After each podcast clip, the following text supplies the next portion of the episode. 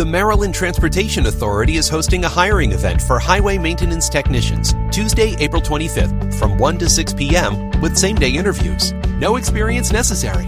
Benefits include health care, on the job training, tuition reimbursement, a great leave package, and more.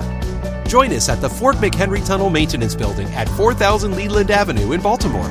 Learn more at mdta.maryland.gov. You belong at the MDTA. Can you imagine a rainbow of flowers? In a crystal blue sky. Filled with music. And all your friends are there. And everyone is laughing with joy. And the whole world is clean and sparkling and singing like Pavarotti. Put on your wings and fly. Invite us to your house.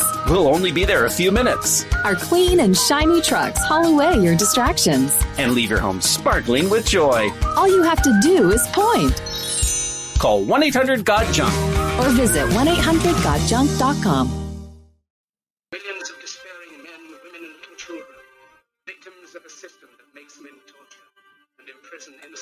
You cannot shake hands with a clenched fist. Produced by a nuclear exchange would be carried by wind and water and soil and sea to the far corners of the kingdom of God, the kingdom of heaven. As one small step for man, one giant leap for mankind.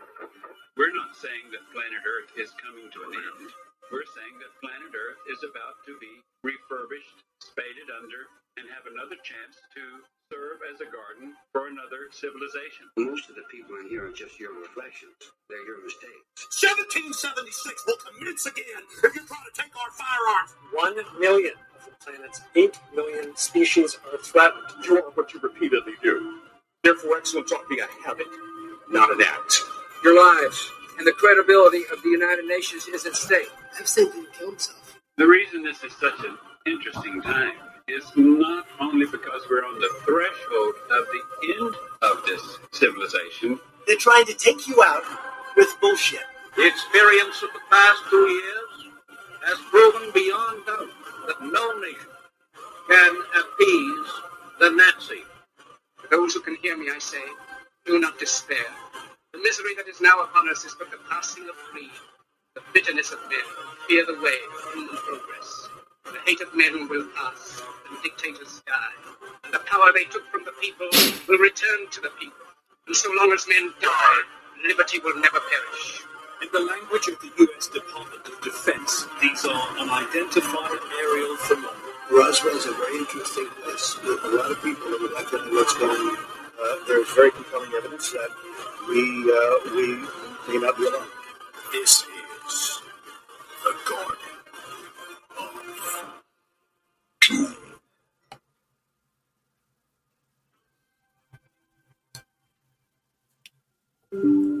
Welcome everyone into Garden of Doom. And this week we're really living up to our name um, because we have, well, not because of who our guest is, but because of the topic. Our guest is one of our friends, Reverend Jim Willis. He's been on, I think, three times before. He's the author of at least 14 books, but but uh, one is coming out, and I think one recently came, so it's probably up to 16, maybe 20 at this point. Um, yeah, and we are talking about today comparative eschatology. So end of days. So really today, you know, Garden of Doom stuff all, all the way in. Um, and because Jim is an expert on these things, actually wrote a book called The Religion Book, uh, and also a book called Armageddon. Uh, so, uh, um, you know, there's probably no better source that I know in that uh, in this area, and probably no better guest that, that you know, especially when it comes to comparative eschatology as opposed to one type. So we are in your hand, Reverend. Thank you so much. I guess again, r- remind the folks who you are. Uh, but if they're interested, there's three prior shows. Oh my goodness! What do you even remember? What the prior shows were? Uh, I I can't remember. I, I know we had a good time. yeah, well, one was on censoring God. Uh, yeah. you, you, know, the the book where I think Prob- I probably first became. Yeah, we we probably got together when uh, Quantum Akashic Field came out. Yep, and uh, maybe Ancient Civilizations or something like that. Yeah, we definitely did some. We did. Yeah. Uh, we covered Sumerian, and I think maybe another. It, doesn't matter. Look, look, look up the other shows. Check out all of those stuff. They're all great shows.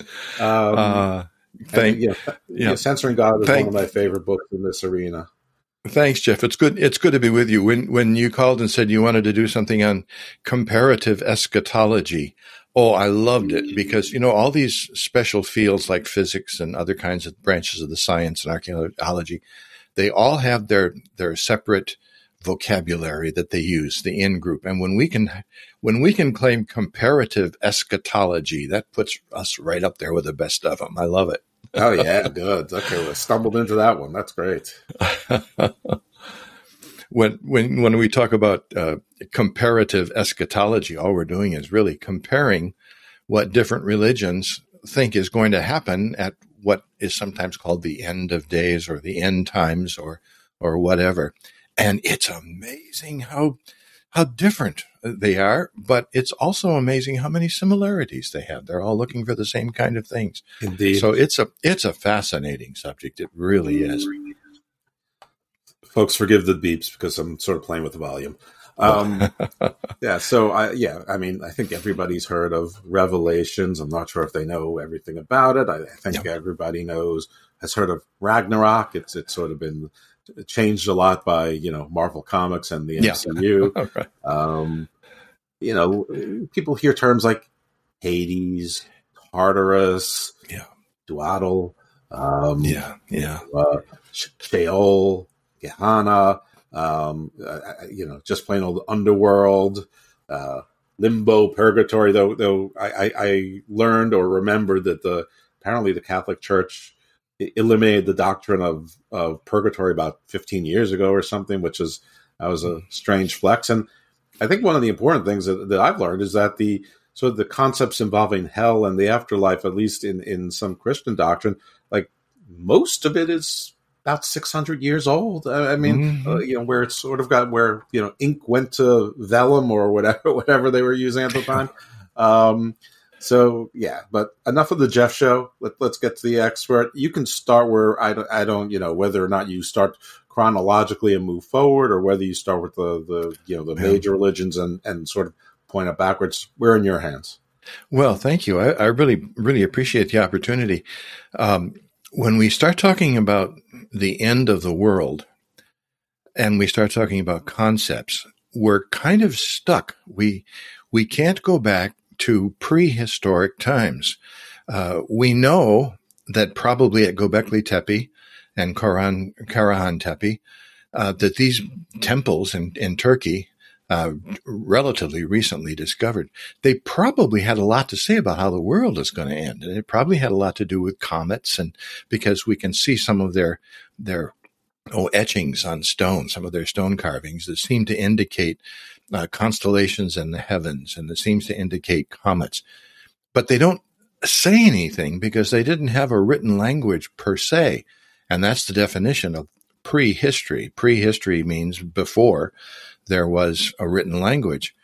So when we really begin talking, we have to start talking about, I mean, in terms of actual people's ideas of, of what they really believe, we have to wait for texts to come out. We have to wait for the invention of writing. So that really only takes us back about, oh, maybe six, eight thousand years, something like that. We have snippets of texts from Babylon. We have snippets of texts from uh, uh, Sumeria, but the actual the actual writing uh, really doesn't start to take place until, until the birth of Hinduism. So I suppose we we really have to start there at Hinduism, and and yet having to decide to start a Hinduism creates another problem because there is no one religion called Hinduism, uh, like Catholicism or Protestantism. Uh, Hinduism is a, a family of, relig- of religions. There, there's more than a million gods in in Hindu uh, in Hindu thing, but there is a kind of a, a general consensus, if you will, that kind of uh, comes from the very very early Hindu texts, and now we're talking five six thousand years BCE. So we can go back ten well, uh, 8,000 years, six, seven, 7,000 years. It's 6,000 years. We're a lot on, on a lot surer footing. But basically in Hinduism, there came this idea that has been rehashed by a lot of other religions too, that the idea is that there are cycles.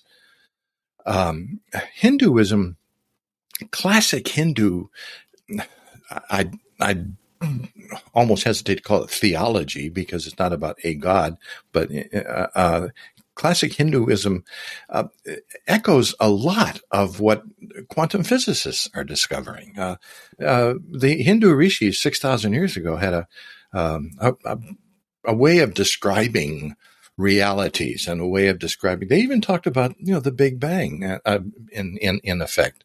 Um, we, we, we've got the Hindu uh, concept of, of Krishna or the or the, the the whole idea of the lotus blossom, for instance, when um, Brahman uh, you know, sleeps on the on the lotus and out of his navel flows, you know, and and the whole Hindu thing comes in. But they they believed. Uh, like a lot of uh, physicists and, and cosmologists do today, that there are cycles to the universe. And within the current uh, aeon or eon that we're in right now, Kalpa, there are 1,000 cycles uh, that can be divided into uh, yugas or uh, epochs. And uh, each of them has within the four ages, so to speak, and they're encompassing a um, a beginning of uh, complete purity. Uh, it, it be- begins with everything is just great, complete purity, but then it falls into total decay. It's it's not evolution; it's devolution uh, and it's the evolution, the devolution of uh, dharmic principles. Dharmic is the teaching. And the four uh, yugas that end the last four ages end with the Kali Yuga, which is 432,000 years old. That's the one we're in right now. So we're in the last of the four ages, the last of the four epics.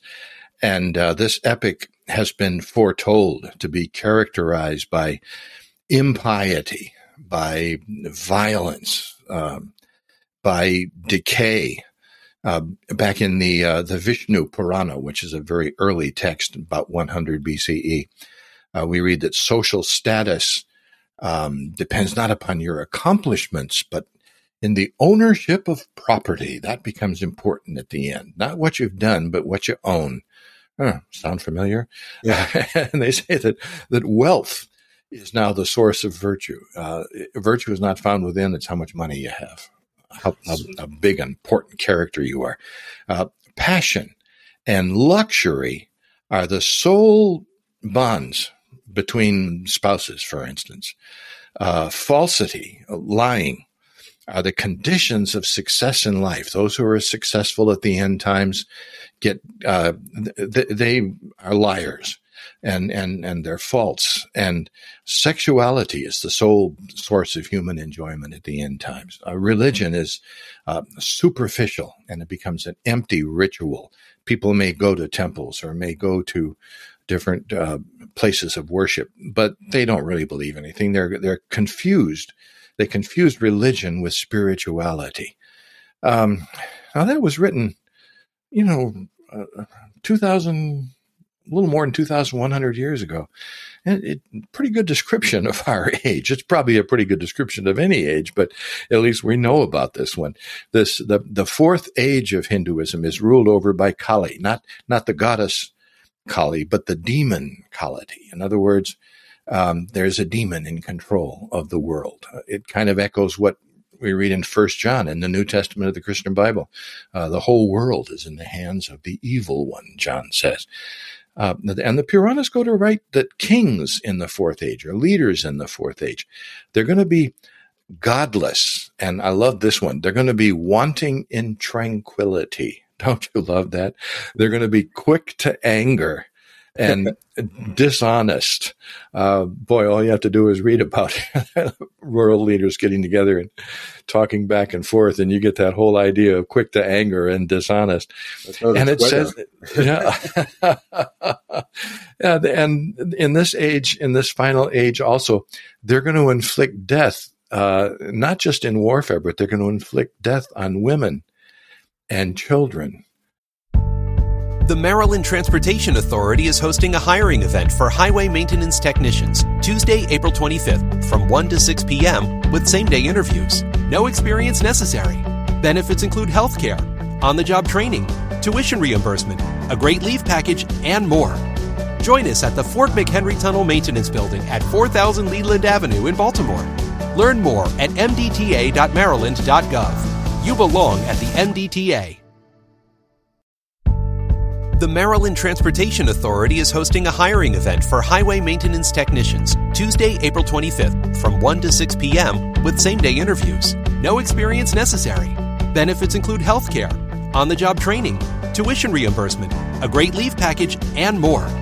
Join us at the Fort McHenry Tunnel Maintenance Building at 4000 Leland Avenue in Baltimore. Learn more at mdta.maryland.gov. You belong at the MDTA.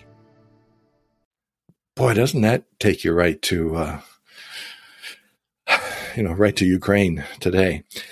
Uh, it said they're going to inflict death on women and children, and and the leaders will will rise and fall to power uh, quickly, and undisciplined barbarians will receive the support of rulers. Now that, that's quite a change from classic Hinduism because the four pillars of Dharma or the teaching of Hinduism, which uh, was taken over by Buddha really, and, and, and he had his own, uh, own take on the Dharma.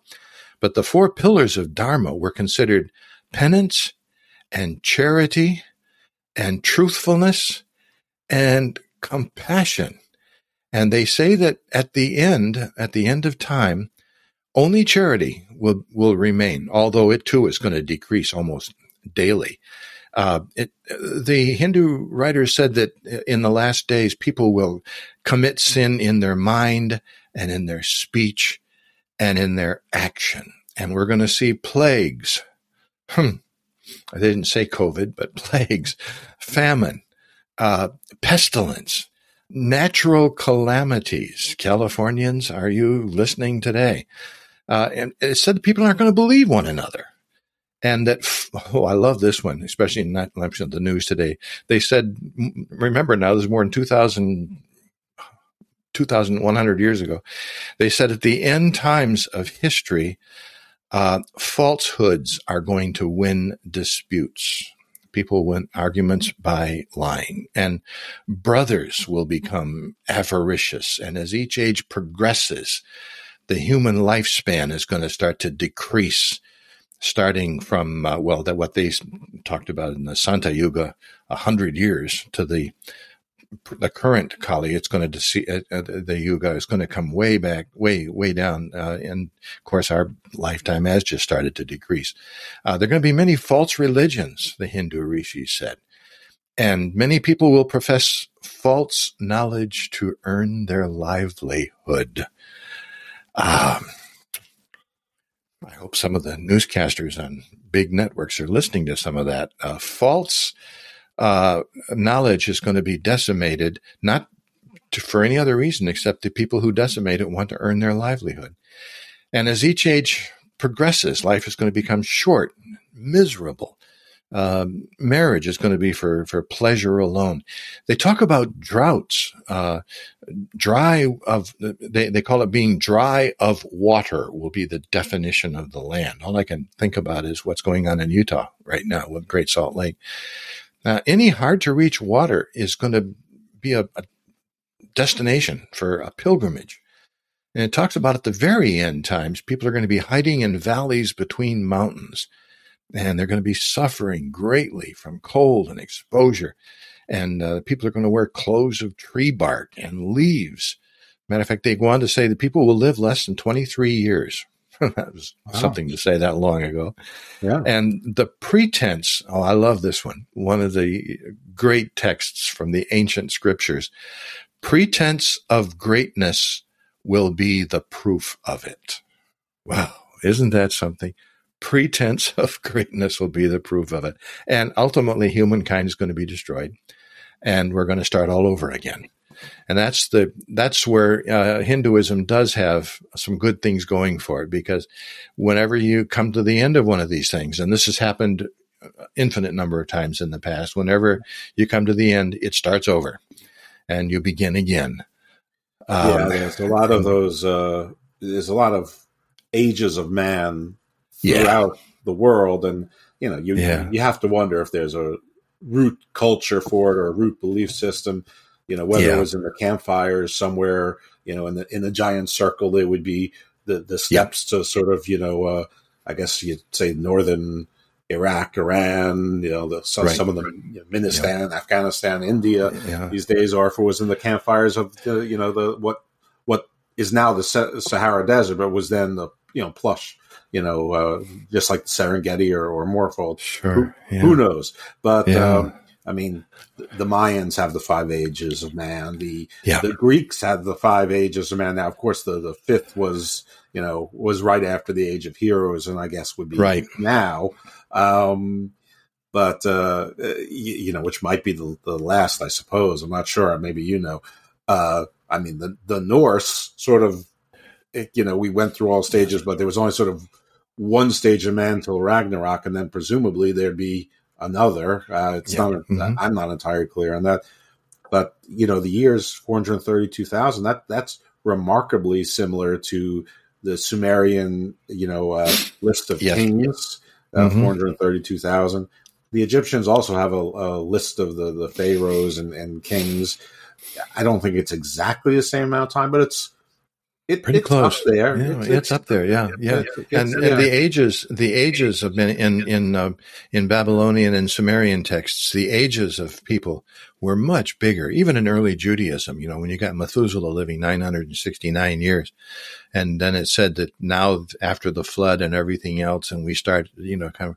And now this time they said the age of man is going to be three score and ten years, basically seventy years, and that was more than 2,000 years ago when that was written. So yeah, right. at some point, have, it uh, 120 years was the original punishment? Then then it yeah. got reduced to 70. But the fun thing yeah. is that, uh, listen, I don't know if it's right because science keeps changing, but at some point about five years ago, I read that that scientists have figured out that that the maximum age that a person could live, at least you know, you know, obviously there's going to be some variance, is about 117 years, which yeah. is remarkably close to that 120, right? Yeah, it is. It is. It really is. It, it, it makes you wonder because, you know, this, this is not a new thing that we're going through. A lot of people think, you know, we hear all these doom and gloom ideas and that we're thinking, well, at the end of history.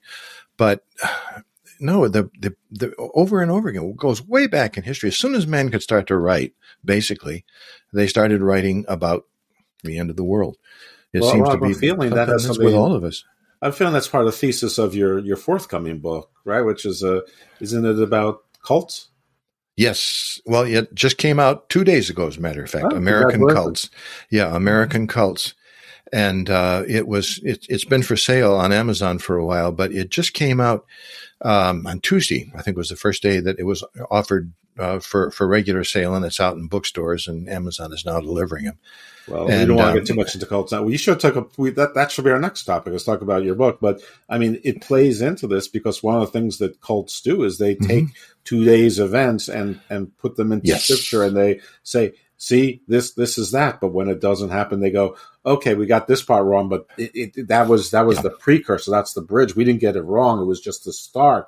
The finish is now. It, it wasn't 2012. 2012 was the start, and the new date is is 2028 but watch that's yeah. just the start yeah you have to wait yeah. till 2030 for you know and and and it's not just those kind of, i mean even the heaven's gate you know that everyone's Im- immortal and then I, I forget it was like do it was like d and and dada or whatever were the names and you know yeah. one of them died of cancer and then then it was like no, she didn't die. Her soul went first to clear the way for us. Yeah, yeah, you know, right. and, and, the followers just yeah. It and and and that's why you know people talk about this just being interesting but i think it's not only interesting it's important because t- take waco for instance the classic uh, confrontation at waco here's david koresh who had been writing a, a great treatise on the book of revelation and on the book of daniel and he had described in this in this treaty and in, in this treatise in this book that he was writing that the end time was going to be full of confusion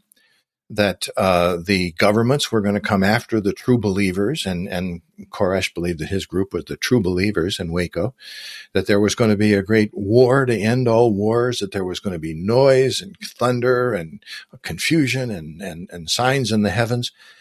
If people had studied what he was studying, the American government wouldn't have handled Waco like they did, because what they did was they surrounded the compound and they began trying to bring the people of the compound down to their knees. And so what they would do, they would play jarring rock music with explosions and lights flashing across the heavens. And it was noise and it was confusion. It went on day after day after day. What the American government was trying to do was use basic techniques to bring the, make the people come out and, and, and give up. What they were doing instead, because they didn't know any of this stuff that we're talking about, they were replicating exactly the very same thing that Koresh said was going to happen at the end of days. Right. So when those They people of Waco, and buffets and- yeah, yeah. when they saw all that stuff, they said, "Here it is. It's got to be the end." Uh, they had, you know, they couldn't get any, couldn't get outside the compound. They didn't have any communication outside, so they assumed this was probably happening all over the world. They didn't know, and and as and as a result, all those people died. There was no reason for that, and it was just because the people in charge didn't know the kinds of things that we're talking about, didn't consider them important. They thought anybody who did consider them, like you and I, well, we're just a bunch of, you know, fruitcakes who are interested in our own thing. We don't know anything about the real world. As a result, if they could have talked to me or they could have talked to you, and I and, and either one of us could have said to them, "No, you're going about it the wrong way. Come on, you got the right idea, but you you're going about it in the wrong way. Don't do it this way. You're just you're you're bringing to fruition everything that Koresh preached about." And at the end, all those people died, and it was a shame. It was just a shame. It didn't have to be that way. So I think these kinds of talks, this kind of study, comparative eschatology, I, I think is important, especially if uh, hopefully by the end of our conversation, we can see how many of these groups agree on certain things that are going on right today. That if we can study them, maybe we can change. Maybe we can bring something else about. Absolutely. Yeah. So, okay. So we did uh, the Hindu, which I guess I, I mean I think if I you were to talk to someone from India Yeah. from that, they would probably call it Vedic. Uh, the, you know, the- yeah, well, that's that's yeah. That the the Vedas cover part of this. Uh, the Puranas cover part of it. All different kinds of Hindu texts, and uh, I'm not saying that everybody in India believes this. Oh, Um, sure. trust me, There's, they're they're as divided about a lot of these things as as people, uh, you know, in our country about Christianity. But it it it gives you the idea that there's always a lot going on, especially in now having talked about Hinduism 5,000 years ago, um, let's go over to Judaism because Judaism was developing uh, about the same time in, in what we now know as Israel. Uh, Judaism was developing a, a concept of eschatology or the study of the end times. And it was in some ways similar to to Hinduism, in some ways different. Um, there wasn't contact or much contact probably between the two, but in in uh, Judaism, we have to go back to well, what the Jews would call Tanakh or the Hebrew Scriptures. Uh, it pretty much similar to what Christians call the Old Testament of the Bible. But in uh, Ezekiel chapter thirty-eight, When you're struggling with your mental health, the world can seem pretty heavy, like no one understands what you're feeling or you're not sure how to ask for help. But here's the real truth you're never in this alone. 988 Lifeline's trained crisis counselors are available 24 7 to offer the help and support you need to make it through. No judgment, no stigma, just someone to listen. Text or call 988 Suicide and Crisis Lifeline, day or night. 988. Hope has a new number. The Maryland Transportation Authority is hosting a hiring event for highway maintenance technicians Tuesday, April 25th from 1 to 6 p.m. with same day interviews. No experience necessary. Benefits include health care, on the job training, tuition reimbursement, a great leave package, and more. Join us at the Fort McHenry Tunnel Maintenance Building at 4000 Leland Avenue in Baltimore. Learn more at mdta.maryland.gov. You belong at the MDTA. Gives a, a, a great uh, description of the final battle of the world, the, the battle between Gog and Magog. It's a, a climactic war. And in Judaism, uh, of course, this was written right after the Babylonian captivity. The Babylonians came over, captured Jerusalem in 586 BC, took the cream of the the best of the Babylonians back to, to Babylon with them, and they became slaves there. Four of those were Daniel, Meshach, uh, and Abednego, and uh, oh, I forgot the fourth one anyway. But Daniel was the the the, the chief one who wrote um, a book in the Old Testament of the Hebrew uh, the Hebrew Tanakh that's an example, one of the first examples of really apocalyptic writing. But Ezekiel, who was uh, also taken in that very same uh, captivity, described the war of Gog and Magog.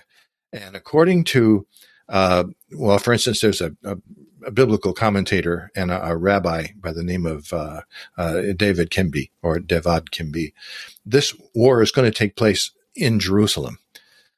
And however, the Hasidic tradition, which is another academic side of, of Judaism, they hold that the war is not going to occur because the suffering of all the people in the exiles down through the age, including and up to and including the, the Holocaust, the, the Hebrew, the, the Jewish people have already made up for it. They said, but basically, if you go to the Old Testament, the Hebrew, the Hebrew Tanakh, and you begin to read, you read that God is going to redeem the Jewish people from their captivity that began with the Babylonian exile and then continued when the Romans came in 70 AD and burned down Jerusalem and took the Jews captive into the, the great diaspora. And that they believe that at the end times of history, God is going to return the Jewish people to the land of Israel. And this is what made the day, the year, was it 1948? Uh, was it 46, 48? I'm not sure which now. Yeah, 48 uh, is the founding. Yeah, yeah, yeah, formal yeah that's right. Yeah, and and he was going to bring all the Jews back to Israel. And of course, when that happened, and uh, the the Jews began to say, "Wow, we're back in our homeland again. This is the sign of the times. The beginning of the end is here." It also said that God is going to restore the kingly house of David and the temple in Jerusalem is going to be rebuilt. Well, right now it can't be rebuilt because where the temple stood now stands a um, Islamic mosque, right. the big dome of the rock you, you all see in all the pictures. And uh, that makes a, a lot of people in America, both Jews and Christians, want to want to say, well, let's let's get rid of that, and that, and that's that's you know, let's get rid of the the mosque so we can build the temple and bring back the Messiah. Um, God says that when the, when the temple is is restored, when it's rebuilt, there's going to be a regent from the house of David, also known as Messiah who's going to lead the Jewish people and the world. He's going to usher in the messianic age, and it's going to be characterized by justice and righteousness and peace, and all nations are going to recognize that the God of Israel is the only true God, and God is going to resurrect the dead, where they, uh, according to most um, interpretations of this particular ideology, said that they are now sleeping, just like when they when they died, they fell asleep. They didn't go anywhere. They didn't go to heaven or anything. They fell asleep, and they're going to be restored. And it's just like waking up from a night's sleep, you know. and God is going to create. Sh- sh- oh, like sort of like the, the the place of constant stillness. Constant stillness, yeah, yeah. Um, it's uh, Jehovah's Witnesses, or uh, not Jehovah's Witnesses, Seventh Day Adventists have much the same idea today. That when we die, we fall asleep, and at the end of time, we will just like wake up and we will wake up to a brand new world. And God will have created a new heaven and a new earth uh, in that sense, they have a lot to do with Christianity because, you know, in the, in the, book of Revelation, John says, I saw a new heaven and a new earth, for the first heaven and the first earth had passed away, and there was no more sea, and uh, all this kind of thing. So the idea of, of, a savior is going to come down and, and save us from ourselves. And that's uh, classic you know, Jewish theology. Um, although again, just like not all Hindus believe in what we talked about in, in terms of uh, uh, you know, all people from India don't believe in Hinduism uh, the Hindu concept, for instance, that we talked about before. Uh, all Jews don't accept this either. There's a lot of nuances here and there, just like in Christianity and everything Sure, else. the, But the, the Jewish end of days doesn't really start about the end of days. It start. It sounds like it's the the start. It's not end of days. It's like the start of the good times. A new beginning. Yeah, and and that has a lot in common with Christianity because in Christianity everybody talks about Armageddon being the end, but according to Christianity, um, Armageddon is is uh, it, it's the end of the beginning, but then there's a new heaven and a new earth, and Christ comes down to earth and he rules for a thousand years. And that isn't even the end, because at the end of the thousand years, according to Christian, classic Christianity, uh, uh, the devil who has been chained for a thousand years is released and he goes to to fight Jesus again and the armies of the world get together and after the thousand years what called the millennium after that's over uh, Satan is finally destroyed and then we enter into eternity for He's lack not of just a better destroyed; word. he's annihilated. That's that's Yeah. that's the yeah. But that I mean, the the method of getting there is is a bit more colorful, uh, is a, you know more cinematic, epical. In you know in, in the Christian version, the, the the Jewish version seems it's uh you know you just, you just have to. I mean, obviously that pesky mosque in the, in that Yeah. place. So though, though I'm not really sure was that specific about that temple? Like why not any temple? I mean a, mo- a mosque is just a different word for a type of temple so you know I, I mean I, I don't i don't want to get a whole lot of people mad at me right now but i you know, i mean if there is one god i i, I just I Yeah. just i i have trouble believing that he'd be uh or she or it. Probably sexless would be that picky about uh the, the particular domin- denomination of the, the building was that was there to you know, well, according worship. according to the according to the strict interpretation of the text, and there are strict Jews over in Hebrew uh, over in uh, Israel. I talked to some of them when I was over there, who actually, uh, you know, they they believe that the new temple has to be built according to a certain blueprint, which is found in the Old Testament. It has to be a certain size. It has to have a certain number of doors and all the rest of this stuff. And I, I, I will So admit, God's an uh, architect. I mean, yeah. a very picky architect. God's Yeah. like the Karen of of uh, you know home remodelers and, and wants her home. I don't know. I, am But- not here, it's- I'm not here to mock. I just yeah, no, no. It is it is interesting though that uh, uh, the Apostle Paul, you know, who wrote third of the Christian New Testament, um, was of course Jewish. He was a rabbinic scholar, and uh, as a Jew, he talked about Jewish history and he talked about what's going to happen at the end of days. And so when we read his writing, we're actually reading that we, you know, we already talked about the Hindu concept of what's going to happen at the end and what the world is going to be like. We'll compare that to the apostle Paul when he said this in terms of Judaism. He said, there will be terrible times in the last days. People will be lovers of themselves. They will be lovers of money. They will be boastful, proud, abusive, disobedient to their parents. They will be ungrateful, unholy, without love, unforgiving, slanderous, uh, without self control, brutal, not lovers of the good. They will be treacherous and rash and conceited and lovers of pleasure rather than lovers of God. And catch this, he said the very same thing that we read about the Hinduism uh, idea in the last time. They will have a form of godliness. In other words, they will have religion, but they will deny its power.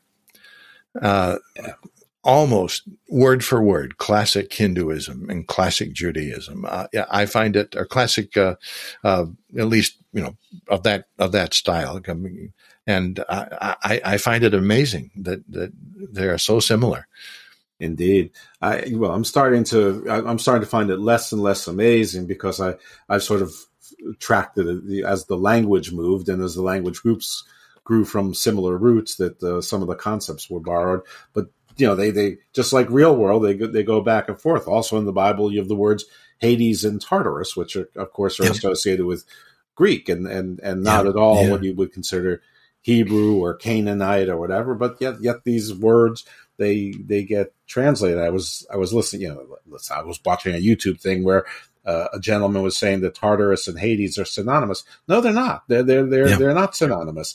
Um, and you know, if anything, Tartarus is probably more synonymous with Dudael, uh, you know, where uh, I think it was Raphael where he deposited what Azazel in the in the book of Enoch, you know, sort of the mm-hmm. fallen the, the, the leader or one of the leaders of the, the fallen ones, the Watchers, you know, sort of like where uh, Zeus put the Titans, you know, which are you know maybe a different type of fallen one, you know, even though they were full gods, but you know, you know, I, I yeah, guess angels yeah. are agents of gods and immortal with powers, but not gods, you know, which is another sort of concept I don't quite get. But all right, um, yeah.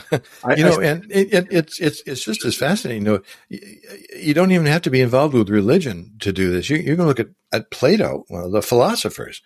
Um, when Plato wrote the Timaeus, uh, he wrote about uh, the continent of Atlantis. Now, right. whether or not you take Atlantis as a an actual uh, geographical location or whether it's a metaphor isn't it really important for our discussion here.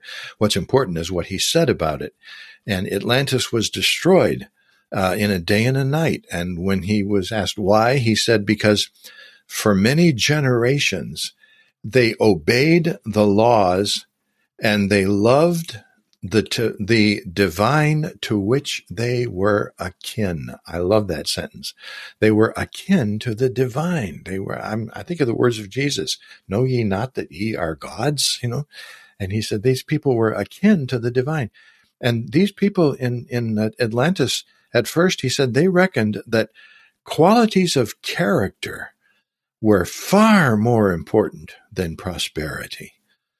And so, because of these beliefs, they bore the burden of their wealth and possessions lightly, and they didn't let their high standard of living intoxicate them or make them lose their self control. But then he went on and said, But when the divine element in them became weakened, when they no longer identified with the divine, and their human traits rose to the surface and became predominant. Then they ceased to be able to carry their prosperity with moderation. Boy, there's Plato writing what 2,500 years ago, and he's describing uh, a, the very same thing that the Hindu religion said. He's describing the very same thing that Judaism, Judaism said. He's describing a lot of what the New York Times says about us today. Uh, it's just amazing. And because of this, he said they were destroyed. Makes you kind of wonder: Are, are we going to be the next lost civilization? Well, it's amazing. It's, uh, you just quoted knows? Timaeus, and I, I've been doing a side project which might make its way to Garden of Doom, but it's for uh, somebody else's show they invited me on. And Plato's Republic came up, where he talks about the myth of Ur. Uh, yes. And, and oh, also, yes. And also Hades, and he says all humans go there and and this predates the Bible, obviously, and you know, and Hades, you know, not necessarily the ideas in the Bible, you know, because I don't want to get into that, but the word, you know, the writing mm-hmm. of the Bible, I think mm-hmm. was what you know, the the Book of Moses was written what about 3,300 years ago, 3,500? Well, over a long period of time, yeah. It yeah. started back then, and then it was written, added on to for, I don't know, a thousand years. Now they did have the Elysian fields where the where the righteous waited, mm-hmm. uh, and Hades is where I guess everyone else. But it wasn't it wasn't exactly Lake of Fire versus paradise. Yeah, yeah. Uh, it's it's it's interesting. It's interesting that you should talk about Plato writing about Ur because I'm involved right now in writing a, a book about near death experiences uh, for Visible Ink which won't come out for a year. But I just in this last week, I've been dealing with the uh, the material of Plato and writing about Ur, who had a near death experience and came back and told people about it. Uh, synchron synchronicity, Jeff. We're on the same page once again. Yeah, I, listen, I, I, I you, you, know how honored I am to even think that you think that we're on the same page and we're, we're oh, definitely, definitely. I yeah. mean, you're a professional. I'm an, I'm an amateur though. I'm, well, I'm, I, am i am i am getting good enough to fool professionals that I know more than I do. So all of us are in that, in that boat, Jeff. that's fair enough. Yeah, that, well, that's the kind of modesty that's going to get you uh, in good standing and keep you from that that that pride. Which uh, I mean, you know, Lucifer was Yeah, if, if enough of us do it, maybe we can even put off the end for a while if we if we can return to what's really important.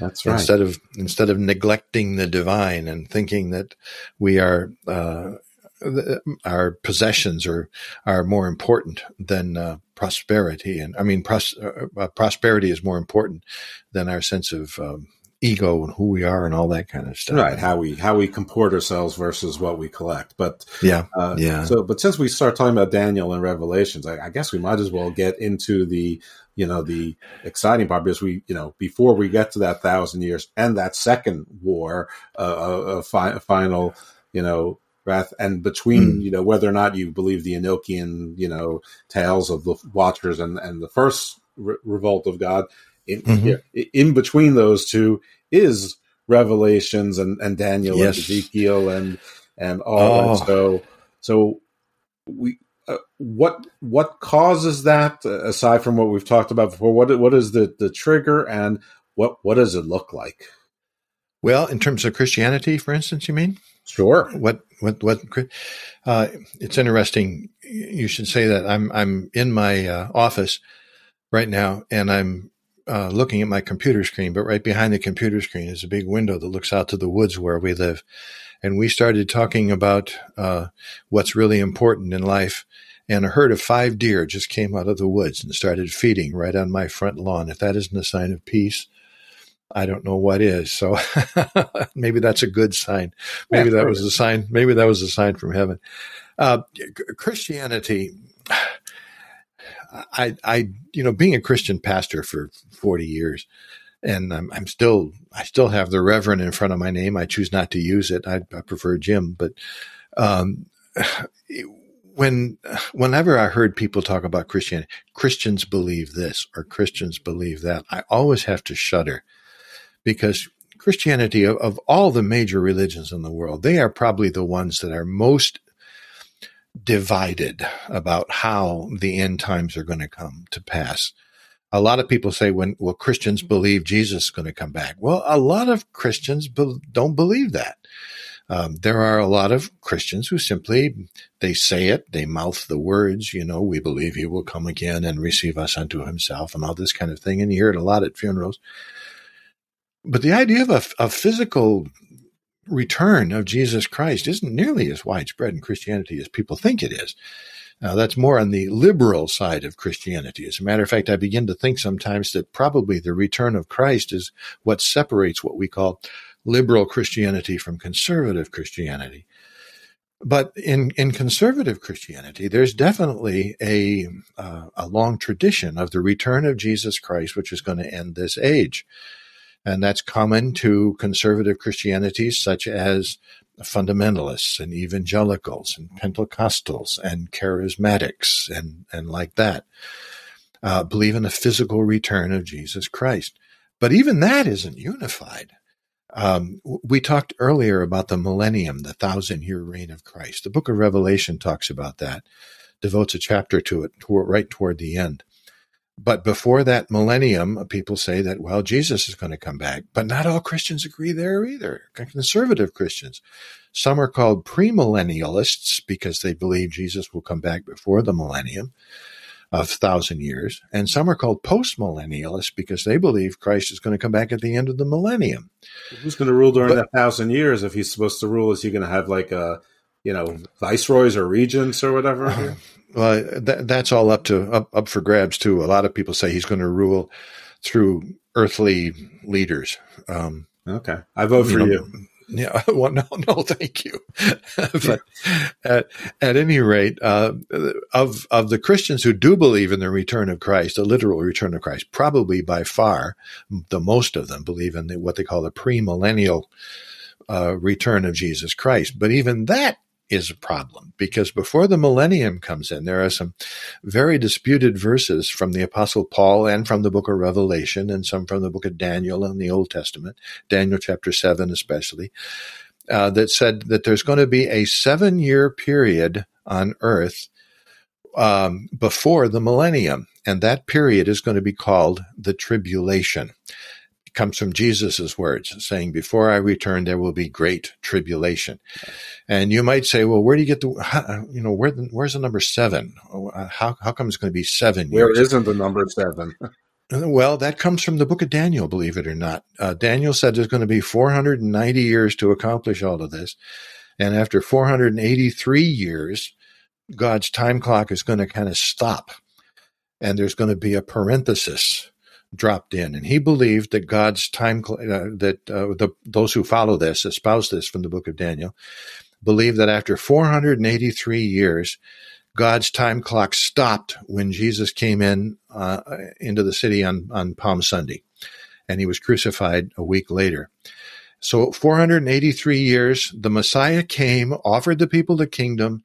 They rejected it, according to this view, crucified Jesus, and God's time clock stopped, and it will begin again.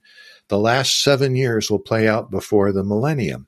But during those seven years, uh, d- during that parenthesis between the 493 or 483 years and the 490 years, there is going to be the Christian age, which was dropped into the slot.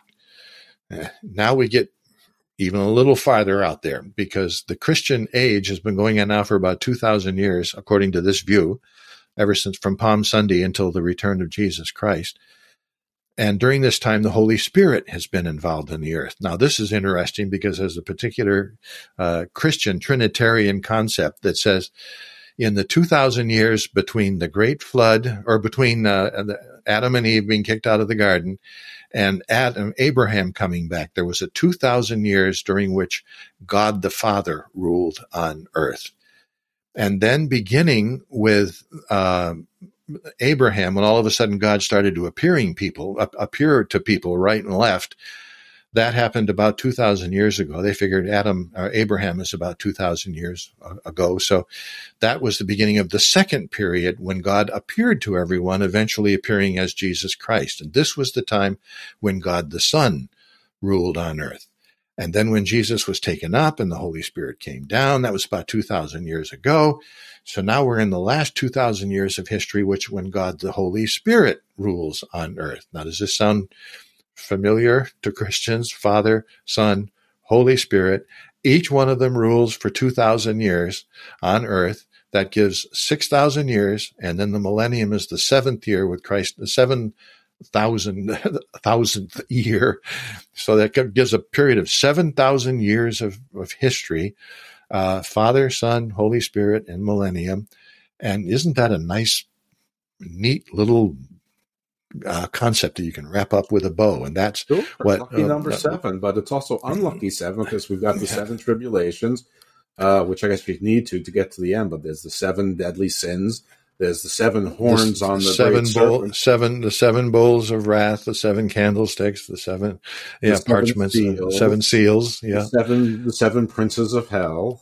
yeah, yeah. So what are what are the seven seals Wait, or the seven signs, or is that even? Is well, the number the number seven is just considered to be um, the number of God. It, it's it's fascinating. If you go through the book, if you go through the book of Revelation, and you look at the the uh, descriptions of God or the descriptions of Jesus, uh, his hair was like wool, his skin shone like this, his body was like this. Every one of those is a sevenfold description. You have seven aspects of the what God would have looked like. That so that number seven is is uh, is the biggie, of course. But it's interesting because now we think, well, we got Christianity all tied up in a nice, neat bow. We got Father, Son, Holy Spirit, got the millennium there. That's great. Jesus coming back before the tribulation, before the tribulation makes perfect sense. Those who, uh, before the uh, the final tribulation, the last seven years of history. Unfortunately, even uh, those who believe that Christ is coming back before the millennium are divided up into three different camps too, and they're called the the pre-tribulationists. They believe that Jesus is going to come back before the tribulation, and they believe he's going to come back not to earth, but he's going to come back to, in effect, snatch up. The Latin word is raptura, from where we get the word rapture. He's going to snatch up the believers who are still alive before the tribulation begins, so they don't have to go through it. And they're going to all of a sudden disappear. Uh, hopefully, one of them won't be an airplane pilot with a full plane full of people, or hopefully one of them won't be a taxi cab driver with people in the back seat when all of a sudden he disappears and what's going to happen to Earth and everything else. Those are called pre-tribulationists. But then there's another group of Christians that are called mid-tribulationists, and they believe that the tribulation is going to begin and three and a half years into the tribulation, Jesus is going to come back and take up his believers uh, in the, in the rapture during the tribulation. That leaves three and a half years of history. But then there's the post tribulationalists who believe that Christ is going to come back at the end of the tribulation, which will also mark the Battle of Armageddon, which will also mark the beginning of the millennium. So I would love to say that here's Christianity in a nice, neat concept. This is what Christians believe. Unfortunately, Okay. You get two Christians in a room, you're going to have three opinions. I guarantee it. let's try not to be tied. Let's not try to reconcile all of them, and let's just say that there's lots of different interpretations. Stances. Yes. But, so the doctor will see you now. But do they really? Do they see you as a mother who's a daughter and a caregiver, fearless but sometimes fearful, a health nut with a French fry habit, an O positive geologist named Patty? Who's here today for a melanoma exam. At Kaiser Permanente, we believe the only way to care for all of you is by seeing all that is you. Kaiser Permanente, for all that is you. Learn more at kp.org. The Maryland Transportation Authority is hosting a hiring event for highway maintenance technicians Tuesday, April 25th from 1 to 6 p.m. with same day interviews. No experience necessary. Benefits include health care, on the job training, tuition reimbursement, a great leave package, and more. Join us at the Fort McHenry Tunnel Maintenance Building at 4000 Leland Avenue in Baltimore. Learn more at mdta.maryland.gov. You belong at the MDTA. What are these seven seals? What's the Antichrist? How do you know the difference between the, the, the Antichrist, if in fact the Antichrist is the false prophet or the false prophet leads the Antichrist, mm. and the Messiah? Who are these four horsemen? Uh, yeah. Oh, you know, okay. And, and, yeah. This this is this is going to be tough. Um, if if people really want to go into this in detail, I I wrote the religion book like what twenty years ago, Something but like I wrote I, I, I wrote it pretty. Uh, I, I covered this in pretty good detail and it still stands. So that might be a good place to start. Um, but at any rate, to get into some of this uh, some of this idea. Uh, the the idea of the Antichrist is is really big. Uh, the Antichrist comes from two books of the Bible, the book of Revelation and the book of First John. Um, First John says, you know, anyone anyone who is against Christ is antichrist. But when you talk about the antichrist, you're talking about a world ruler according to the book of Revelation.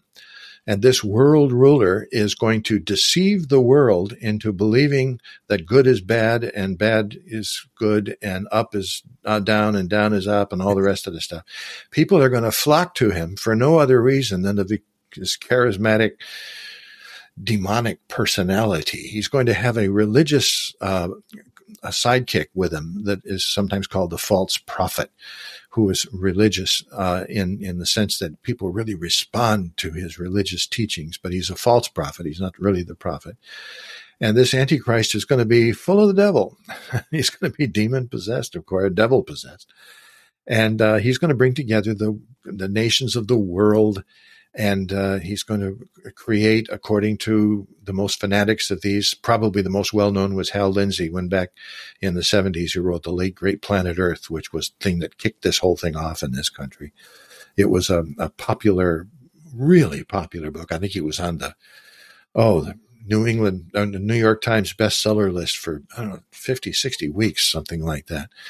Um, any evangelical or fundamentalist minister has got one on his, got a copy of the late great Planet Earth on his uh, on his bookshelf. I, I, I went through three or four of them back when I was a fundamentalist myself, and it was just extremely popular. And it took, and then he followed it up by the book called The New World Coming, or There's a New World Coming, and uh, that was a kind of a popular uh, expose of the book of Revelation, according to Hal Lindsey, who was a product of Dallas Seminary, which is, of course, the, the big Baptist, biggest, probably the Baptist seminary. And so it was a, a very fundamentalist uh, ex- explanation, but it was very well written. and he kind of brought all of this stuff together uh, within these two books. And people just latched onto it. And all of a sudden, everybody started hearing about the four horsemen of the apocalypse. Uh, the four horsemen of the apocalypse um, were the, the four horsemen who were going to come and they were going to bring war and death and destruction and, and plague upon the earth. Um, and uh, whenever say whenever anybody starts to say each of them had a different color horse, which the symbolism stood for a different black and red and white and pale. I, I, I'm not what, but they became so popular that movies were made of them. For instance, when when Clint uh, Eastwood made his great film about the uh, what was the name of it about the the preacher who was always a gunman and Pale Rider, I guess it was called. Yeah, Pale, yeah, Pale Rider. He was on the pale horse, uh, bringing death and destruction with him. So the Four Horsemen. The Four Horsemen also show up. One of my favorite uh, series, television series of all times. The uh, the oh what the the swordman. The uh, oh about the the the Scottish swordman. The high, yes, that's right. There was an, one episode uh, in, in in the Highlander where uh, it turns out that one of the four horsemen, well, all of the four horsemen, were immortals. Sure.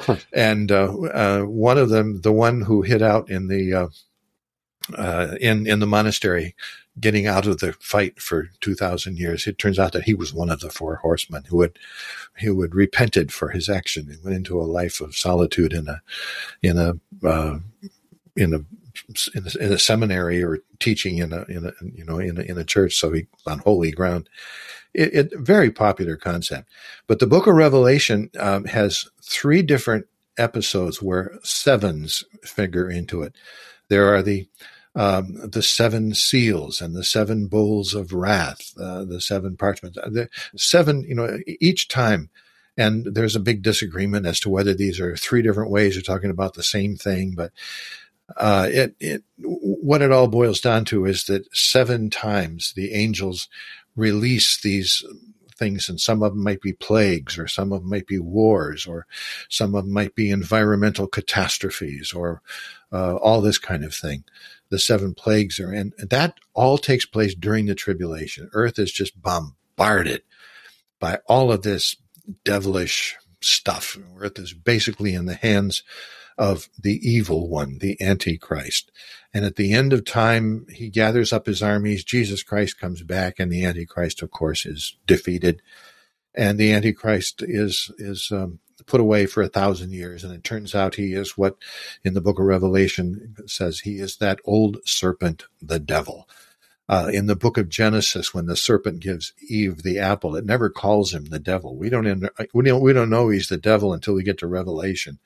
And the Christian guy who wrote Revelation says that was the devil. And so the earth is going to go through all of these things. Well, this is just well, this is great for cults and stuff like that because boy, talk about crystal crystal ball gazing and talk about um, conspiracy theories. I mean, Revelation is full of them, and all this hidden language, all this apocalyptic language is just. Oh, it's it's fun to read, but I want to tell you, it, it can get you depressed. No, it absolutely really can. It's very confusing because you know you can you can you can look for the Messiah and the Antichrist anywhere. I mean, you know, I, I listen. I'm, I'm old enough to, to, you know, but also young enough to, you know, Clinton was the Antichrist, Obama was the Antichrist, Trump was the Antichrist. You know, you, you, who, everyone can be the Antichrist. You know, Putin oh, the Antichrist. My, my my favorite was um, Gorbachev because he had that that birthmark on his uh, forehead. Mark, yeah, that, that, was that was the mark of the beast. Yeah, yes. or uh, Napoleon. You know, there, there's a little hint given in the Revelation. You can tell him because um, you can tell who it is because of his name. And here is the code to remember his name 666. That's the mark of the Antichrist.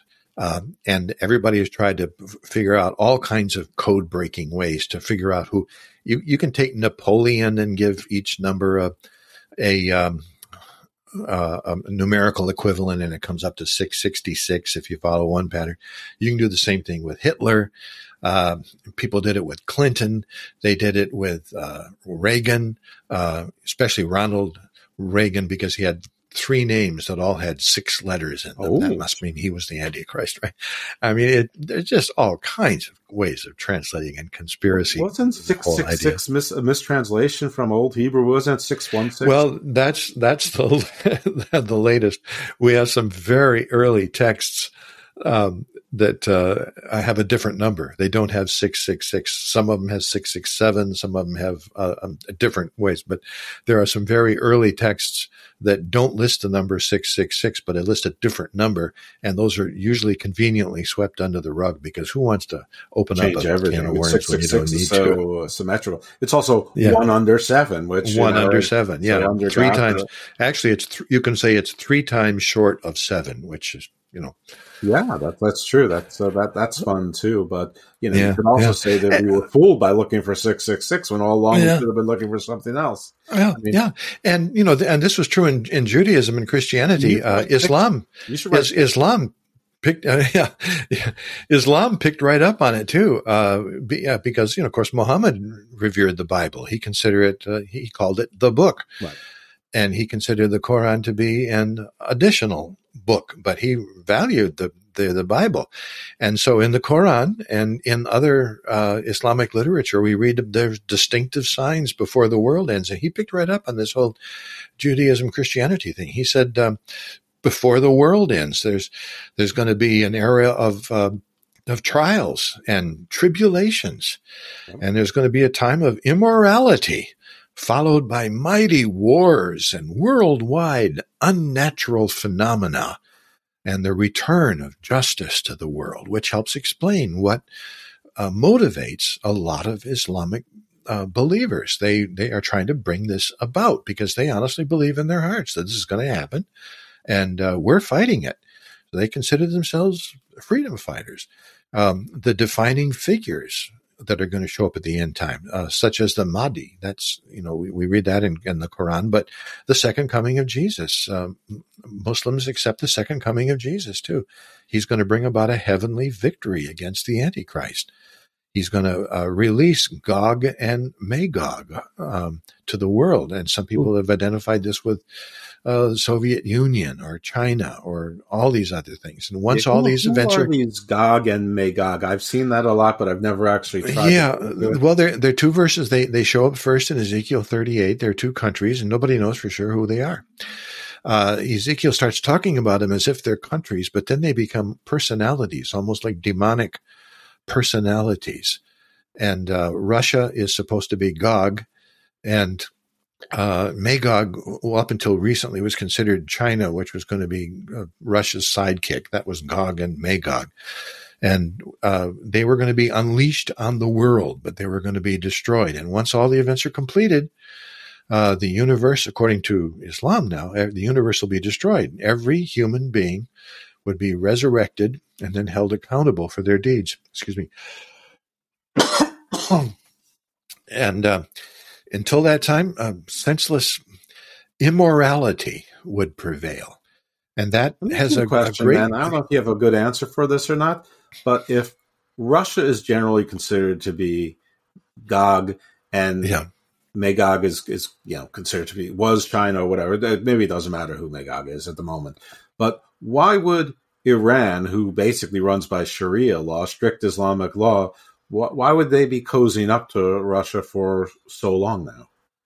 Yeah.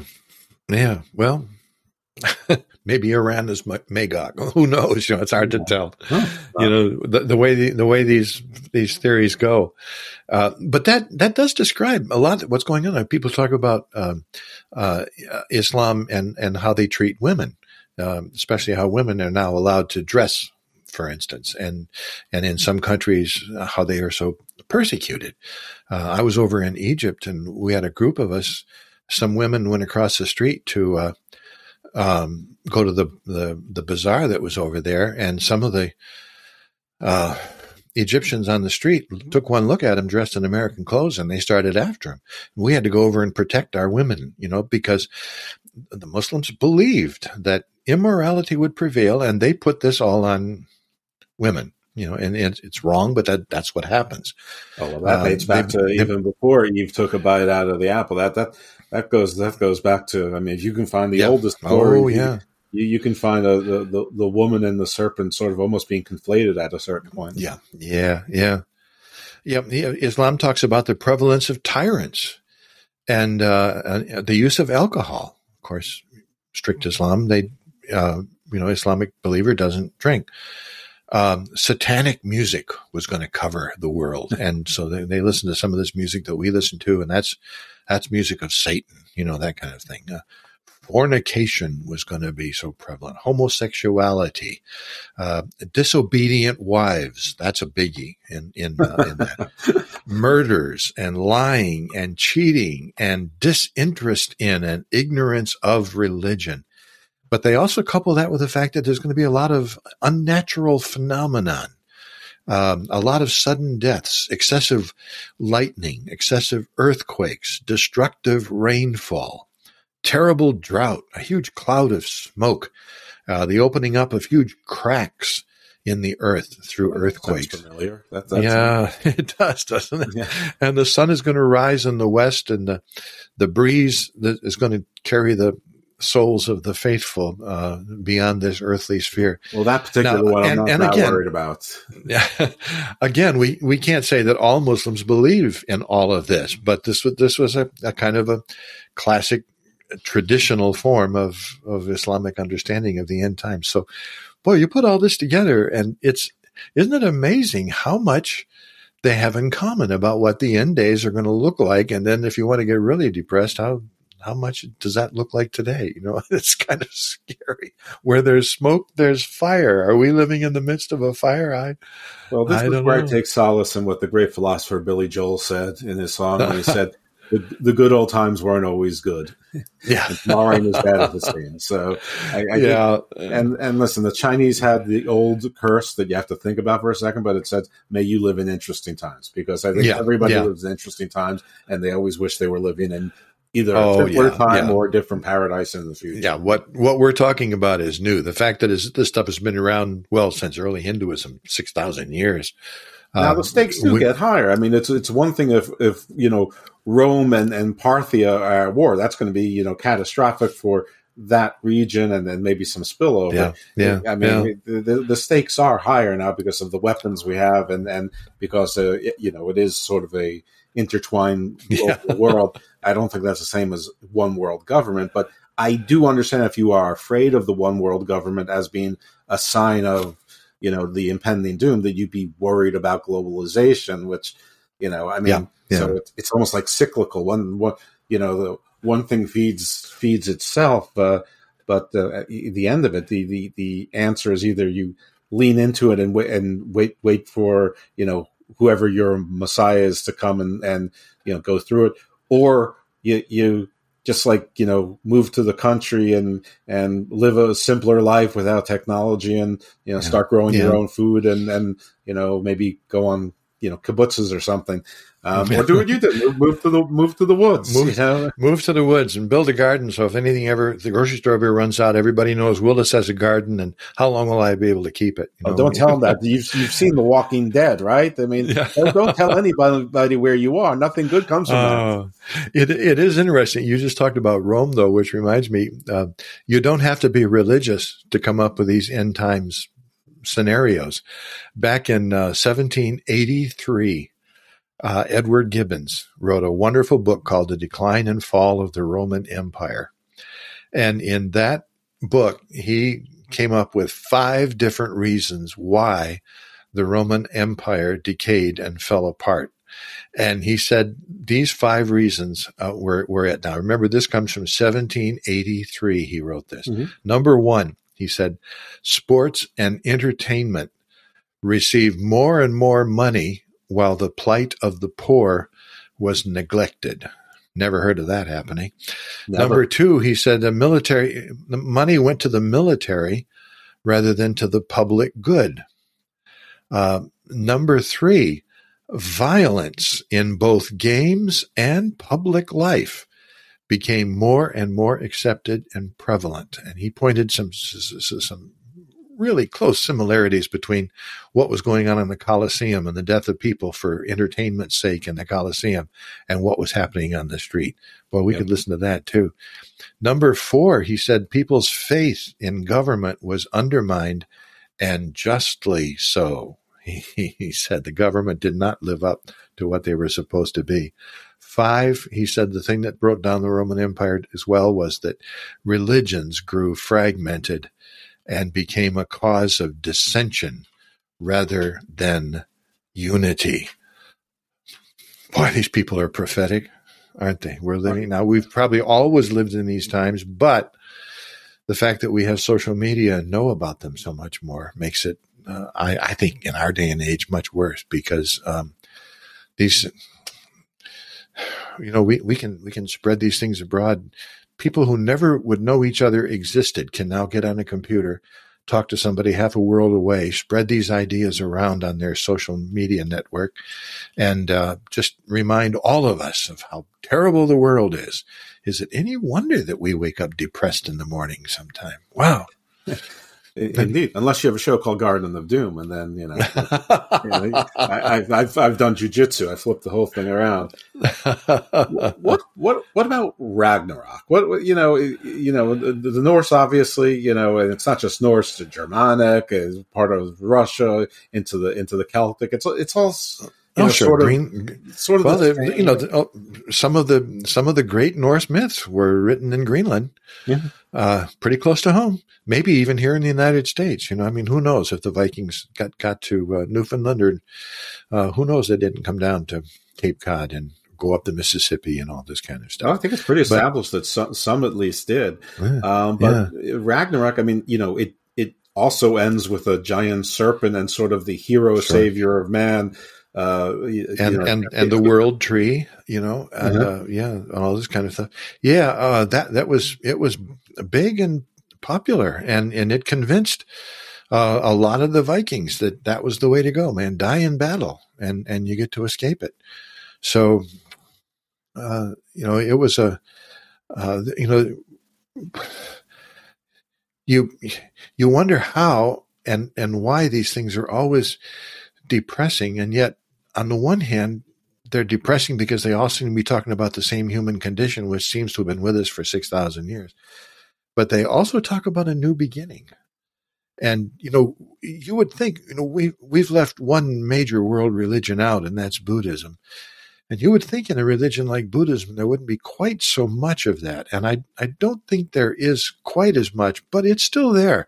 Um, Buddha d- said that his teachings, his Dharma, was going to disappear in about 5,000 years from his passing.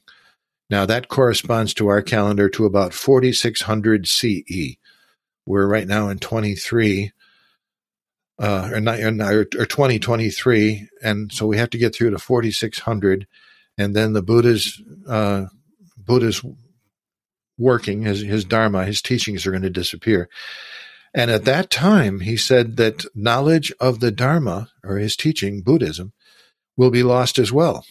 And the last of his relics will be gathered together in uh, Bodh Gaya and they will be cremated. And then he said there will be a new era in which the next Buddha, Maitreya, will appear, but it'll be preceded by, here we go again, the de- degeneration of human society. There'll be greed and lust and poverty and ill will and violence and murder and impiety, physical weakness, sex, sexual depravity, societal collapse. Can't think of anything more, so I'll just leave it at that. But you get the idea. Yeah. And then he said, even uh, the Buddha himself will be forgotten. But this is going to be followed by, here we go again, like the millennium, a golden age. Uh, Nikaya uh, wrote that at that period, brethren, there will arise in the world an exalted one, and fully awakened, abounding in wisdom and goodness, happy with knowledge of the worlds, unsurpassed as a guide to mortals, willing to be led. He will be a teacher for gods and men, an exalted one, a Buddha. And he by himself will thoroughly know and see, as if it were face to face, this universe with its worlds of the spirits. Does that make you think multiverse or what? Yeah, this sure. universe with its worlds of the spirits, its Brahmas and its Maras and its world of recluses and Brahmins, of princes and peoples. And uh, he will know and he will see them and he will lead this world in a new golden age. So even, even in Buddhism, we find a little touch of that terrible thing that's going to happen at the end. But at the end, on the other side, golden age just waiting to happen. Well, even even in Ragnarok, I mean, one they had the seven the seven realms, which could be uh, multiverses if you Yeah. want to look at Yeah. it that way. Sure, sure. Even, even in Ragnarok, they were survivors. I, can't remember if it was two of Thor's brothers or two of his children, but two of his kids, adults. But they they, they you know they were survivors even in Ragnarok. People think everyone died, but not not exactly everyone.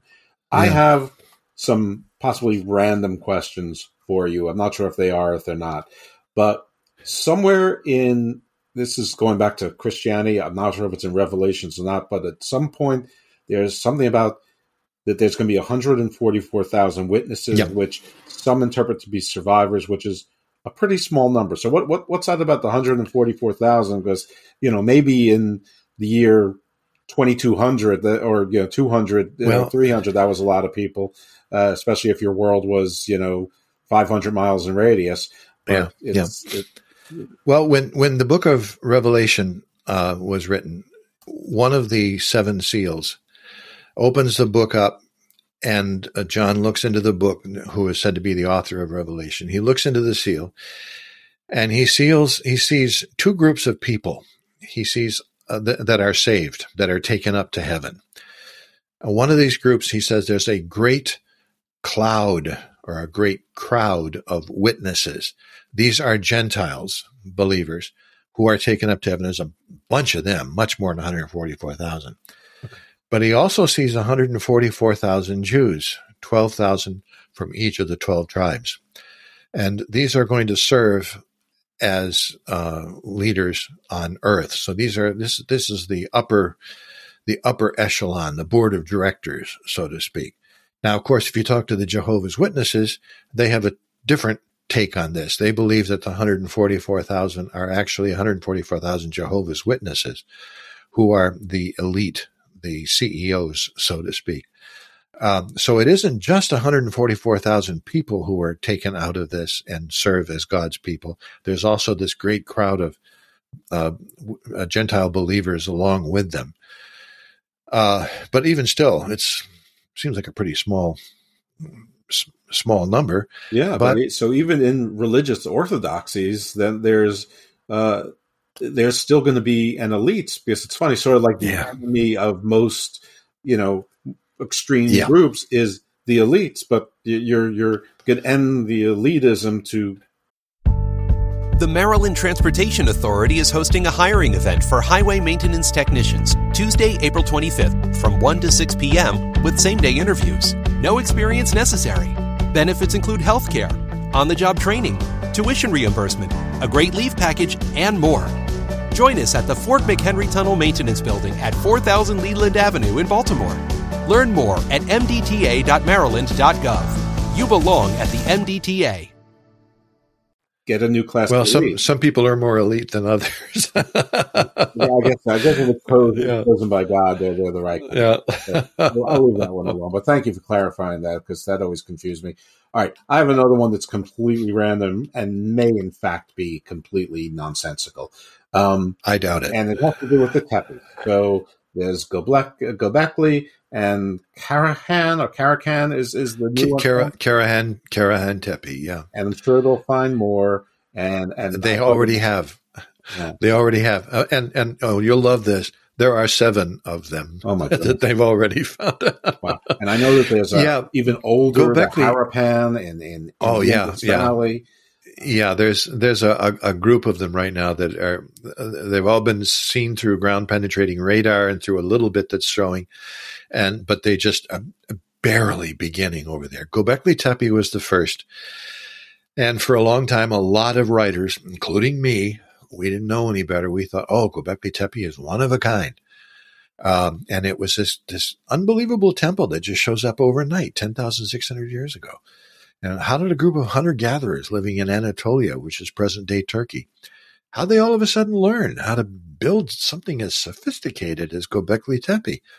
And we were saying, well, it, it, it stands alone. It's all by itself. But then a number of years ago, uh, some of these other places started to be developed. Uh, Karahan Tepe is now getting all the print because it's even a little bit older than Gobekli Tepe. And yet they all seem to exist in the same area of the country.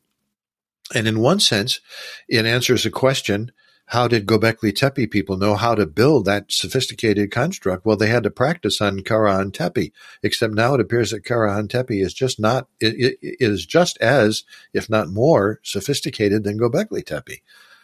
And uh, so now the question is even bigger. How did these people who were hunter gatherers one morning wake up and decide, let's not build one temple, let's not build one gathering place or whatever it is, Gobekli Tepe. Let's build a bunch of them all in the same area. Why did they do it? How did they do it? Well, archaeologists are starting to try to learn how. They know where. They know when because they can doubt it, but they don't know what it was. They don't know why it was built. Really, there's all kinds of ideas. Um, it seems to be Gobekli Tepe, especially, seems to be some kind of a temple, which means there was some kind of religious thing going on there. But with Karahan Tepe, it goes way beyond a, a, temple. It's obviously used for something else. Did people live there? But and where did it come from? To build this kind of construction, you and I couldn't do it. We couldn't get our friends together and no. build something like that. How did they do it? And they did it quickly, and they did it right after the end of the last ice age, the Younger Dryas ice age. Right. So um, you can you can cue the the Graham Hancockians versus the Eric von Dänikenians right yeah. now. Oh, abs- well, absolutely. They're they're going to be saying not only did they do these things, and and build these unbelievable megaliths, uh, they either learned how to do it themselves or they were taught. Uh, and so they say, well, if they were taught, who taught them? Well, it was either a previous um, advanced civilization that lived during the Ice Age that was wiped out when the Ice Age happened, which incidentally was the very same date that Plato gets for the Plato gives for the, uh, the disappearance of Atlantis. Yeah.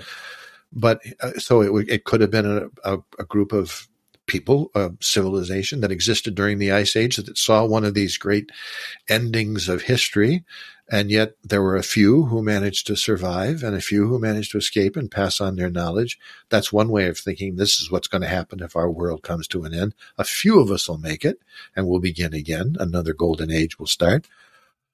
Or did it come from someplace else?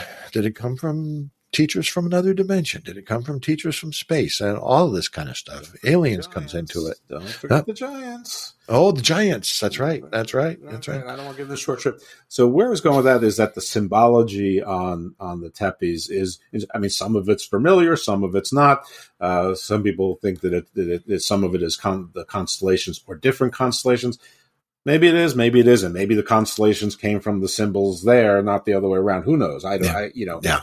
Yeah, I look in the stars. I, you know, I, I don't see the same things that others. Yeah, see. yeah. I, I still, I still try really hard to see a, a, great bear when I look at the Big Dipper every every morning, but yeah, I can't see a bear. Like an overturned, like uh, what are those? those cards that you know? Uh, yeah. Um, yeah, anyway, it's right outside.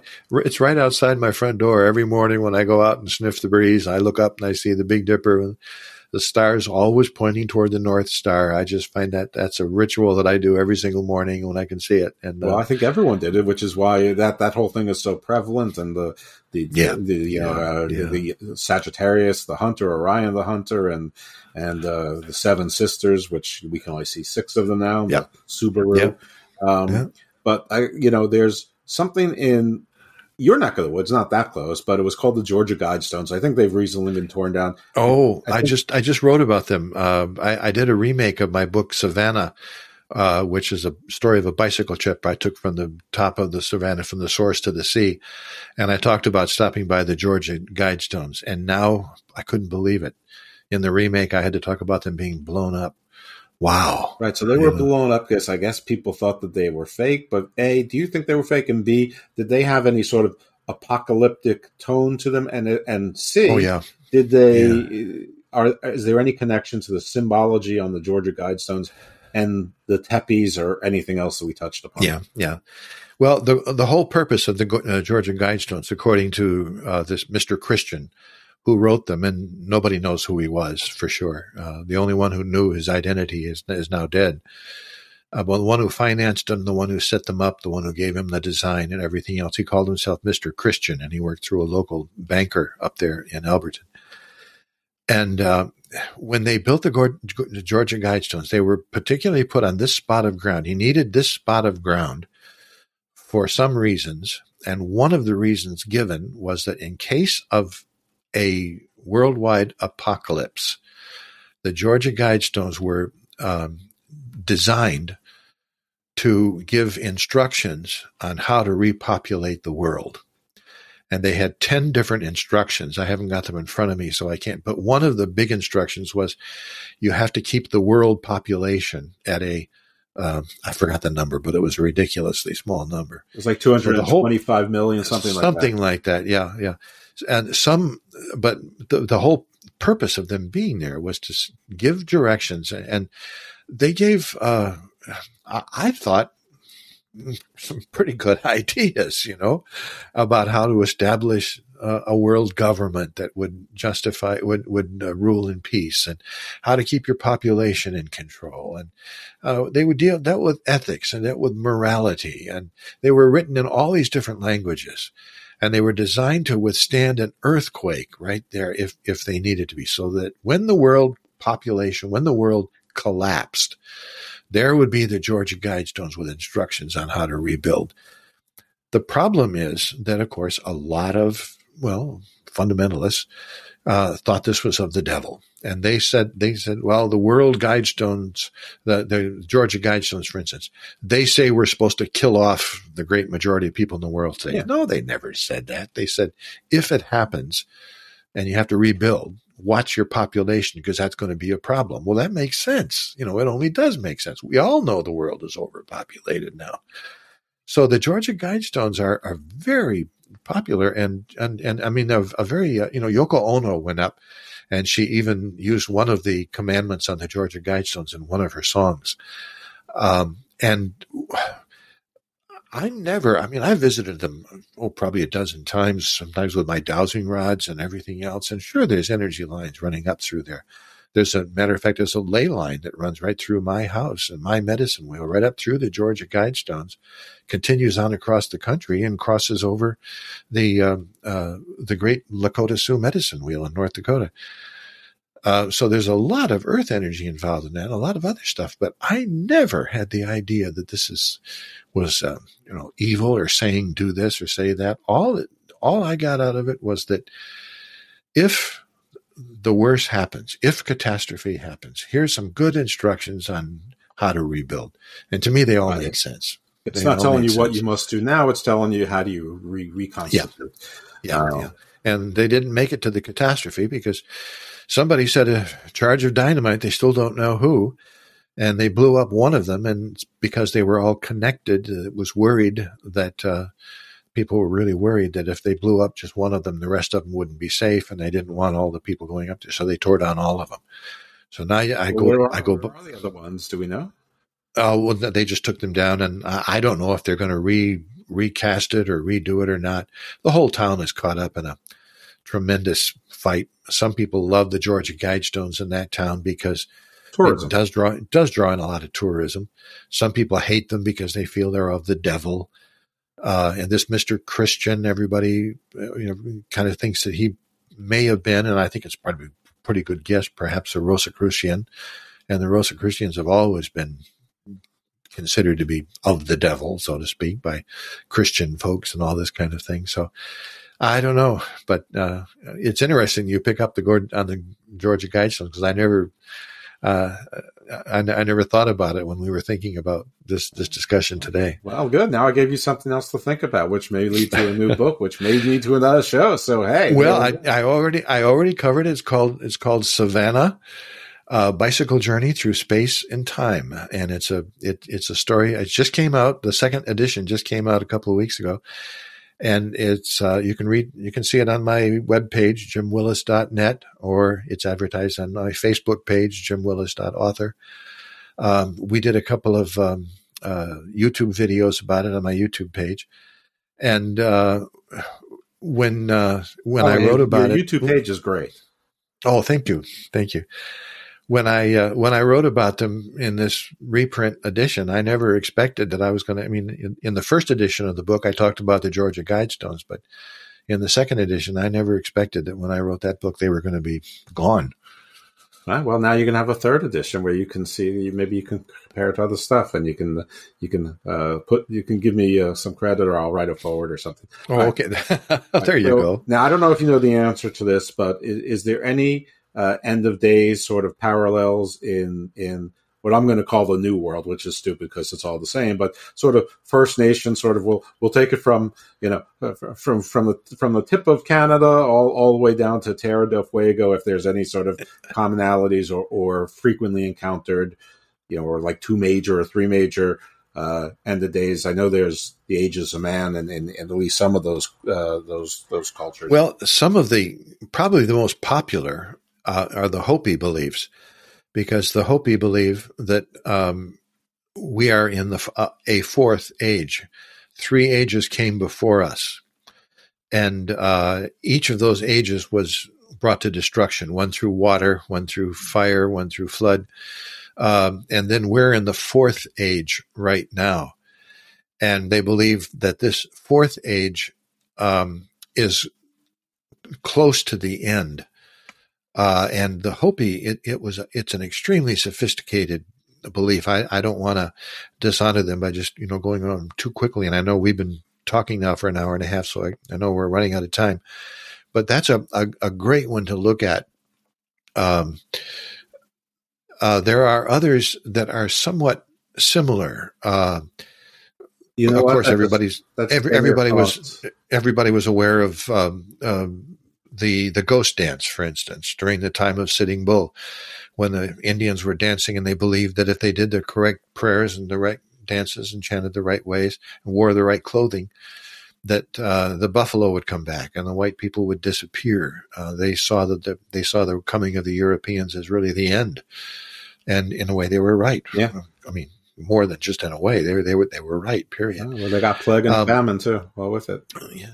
There are others, uh, other concepts which have the idea of no beginning and no end.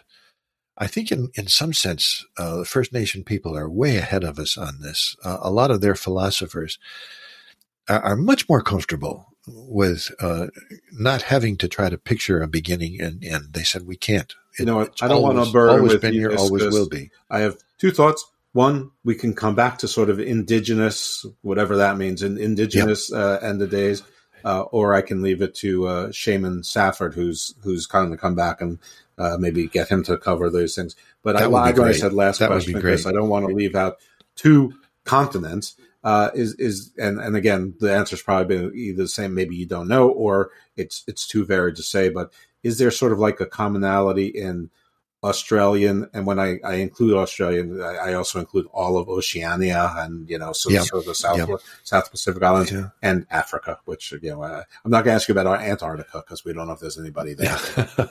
right. Yeah. Yeah.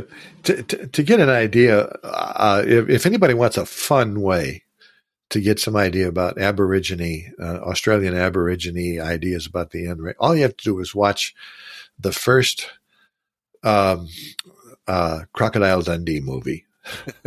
There's a scene in that movie where there he and the woman reporter from New York, they're sitting out there in the middle of the outback, and she says, "Well, don't you have a, a saying about you know what's going to happen to the world?" And he says, "Just look across to those mountains. They were here way before we came. They're going to be here way after we are after we go." And I love that concept. It just, yeah, they're you know the the mountains last forever. That's a common common idea. Well, they don't last forever. Cosmologists will tell us that, but in terms of human life, pretty darn close to it. Geologists will tell us that too. Yeah, yeah. So uh, there are there are different schemes of belief depending on who you're talking to.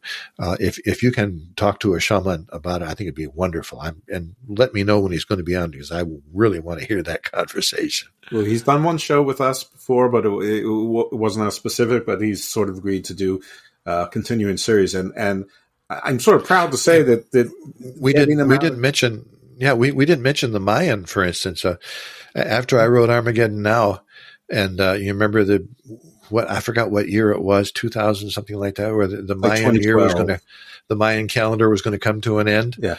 Uh, boy, my phone was ringing off the hook to do interviews on that day. they wanted me on the phone when the world came to an end. Right. Uh, it was. It didn't happen. I think the best we could come up with was that there was an explosion of a volcano in Iceland. I think that was the only thing that was close. But Yeah. Oh, I remember that too. Yeah. They, there's no air travel for a while, but yeah. I mean, I think Right. that the best guess is that the, they ran out of space on their block to Yeah. keep riding it, and they had projected something like uh, like yeah, and, two and every years in advance. Yeah, that, that's what that, that's pretty good planning. Um, every calendar every calendar comes to an end and starts over again. You know? Indeed. Yeah. So, all right. Well, maybe we'll do a, a future show more on on, on indigenous eschatology uh, and something like that. But anyway, um, let let's give a chance. I mean, you've said your website, you told about your YouTube channel, we've mentioned some of your books, but let's give you a chance to put them all in. You know, on one time. Let let's promote all things Jim Willis right now. Oh, well, well, probably the easiest is just go to the website, jimwillis.net. And uh, it has, I don't know, five or six pages into it. And one of the pages says books, for instance, and it lists all the books that I've written and reviews, both good and bad, and uh, all this kind of thing. And uh, talks about what's coming up next. But one of the most important pages on that uh, website is the contact page. You know, you and I can talk to each other and we know we're listening to each other. We have no idea who's listening in and I like to hear from people. So if you want to contact me, uh, just go to the contact page and you can write me a, uh, a note. I try to answer uh, everyone that I can and, uh, that, and I'll know you're out there. and on the bottom of, on the bottom of every page, uh, of the website, there's also a link to the Facebook. Oh, there's a Facebook icon to my Facebook page, and there is a YouTube icon for the YouTube page. So once again, jimwillis.net, and I hope to hear from you. Yeah. Why, why don't you tell them about the, the books that, that came out and then the forthcoming book? Well, the the book that just came out is called American Cults. It just went on sale uh, Tuesday, and it's all about just like what the the topic says: American cults. Uh, it's cabals, corruption, and charismatic leaders. And it was a book that was fun to write in one way because it was a lifetime of experience dealing with cults. But it was terribly depressing in other ways because uh, there are five to six thousand cults operating in the United States right now. And I had to take the ones that were the most well known and the ones that were very dangerous, the ones that were the most famous, because it is a book after all. And in doing so, and I also discovered that I, that was those were also the ones that were the most depressing to read about. There's some terrible stuff going on, but it also gives advice about what a cult is and how to get out of it if you're in it, and how to get a friend out of it if he's in or she is in it. That book just came out. Uh, the next book that's coming out uh, this spring, I don't know when yet. I haven't seen the galleys yet, but they're supposed to be sent to me within the next week or two. Is a book called Cosmo and Me, which I really love because it's kind of a memoir autobiography. It's not really just an autobiography. I haven't got that much of an ego. But what it is, is the story of uh, what it was like to be a spiritual seeker over the last seven decades of American culture. Uh, roughly speaking, American culture has changed during my life anyway. Every 10 years, it's a whole different cul- culture. And each of those 10 year periods uh, has demanded a different kind of spiritual approach. And that's what the book is about. How do you live in that spirit in this day and age? Um, I always have to push my, my, my favorite book, the favorite book that I've written, uh, was my first work of fiction. Uh, it was called The Wizard in the Wood, and I loved everything about that book. I loved the writing of it. Um, I did an, my own audio book of it, so I had to learn how to the engineering skills to become a, an audio engineer. I've been in music my whole life, so I've done a lot of studio work, but I never knew what the engineers were doing on the other side of the uh, the glass. Now I know, and it's a it's in Kindle and it's in in uh, also a hard a paperback, and uh, so that book out. The one that I'm working on right now, which will probably come out about a year from now, um, is uh, a book that I'm really excited about too. It's about near death experiences, and it's kind of a sequel to my book on out of body experiences called Quantum Akashic Field. And, and, by, and by, the then, way, The Wizard in the Wood is on Audible, and it has yep. it has a five star rating. Look at that. Oh, you know I'm all I have that. one credit. nice, nice, nice to know. It. That's great. The uh, uh, another book that's going to be coming out this summer uh, is a book called Sabuko and Me, and it's the story of a spirit guide who I met through dowsing, who has been with me every day of my life. And, Since and, and dowsing is searching for water for those of you who don't know. Well, uh, yeah, I not necessarily for water, but more for earth energies, Ooh. and uh, more just as a way of experiencing the unknown. I learned through dowsing that uh, I can actually talk to Sabuko, and he has become my spirit guide. And I don't think there's a day has gone by in the last twelve years that he and I haven't had a serious conversation. And I know it makes me sound kind of wacky, but remember, I'm also a Christian minister, so you know, I got got one foot in this world anyway. Absolutely. All right. Well, this is great. We've so many new ideas for possible future shows. It could be uh, First Nation uh, or Indigenous eschatology. It could be the the American cults. It could be the, the oh, you, who, who, knows? Just you just uh, just just give me a call, Jeff. I'll, I'm I'm here anytime. I love talking to you. I love talking to you too, but I'm very conscious about not overburdening any any particular guest. Um, but you know, I'm not shy, and we'll schedule we'll schedule it up. But I thank you so much uh, for your information. This thank is you. something that I think is really really fascinating, and that it's so different, but really so similar and yes, those of you worried in, in, in, we're in the end of times. People have always been worried that the that they're in the end of the times. But because this, this is the Garden of Doom, I can't say you're wrong. So you know uh, that's bad. That's bad for business. Um, yeah. So actually, listen. If anybody's worried about greed, whatever, I ha- I don't make a dollar off the show. I probably never will. I don't even care about that. I just uh, this is my my sort of my intellectual and entertainment search for for knowledge and to meet intelligent, interesting, and fun people. And like I have a relationship with with Reverend Jim Willis, which just Jim, you're doing sorry. you're doing important work, Jeff. Because how else is a community of like minded people going to get together? And this is this is wonderful. This is the good use of the internet. I think it's you're doing you're doing important work. You really are. Thank you. I can't thank you enough. I can't thank you enough for coming on. So Thank everyone you. follow Jim, subscribe to his YouTube channel, buy his books. I, I, I just uh, use my, my credit on Audible to get Wizard in, in the Wind, uh, or in the Wood rather, and I'm going to listen to it as soon as I'm done with the, the book that I'm listening to right now, which I'm getting to the final stretch of. So that is terrific. Uh, and I have read Censoring God, and uh, which I loved, and I read the Akashic book as well, which was great. Uh, I have the religion book, and I have Armageddon. I really meant to read Armageddon before I, I got here, uh, before I got to the show, but I failed in that, so I apologize. Well, it's a, it's a tough book to read. But most of your books are extremely easy to read, and you know they're they the, the the the thoughts and are are dense and tough, but the writing is not. Uh, you Thank have a you. very good writing prose. So Thank uh, you. I sure appreciate why it, you have Jeff. twenty books.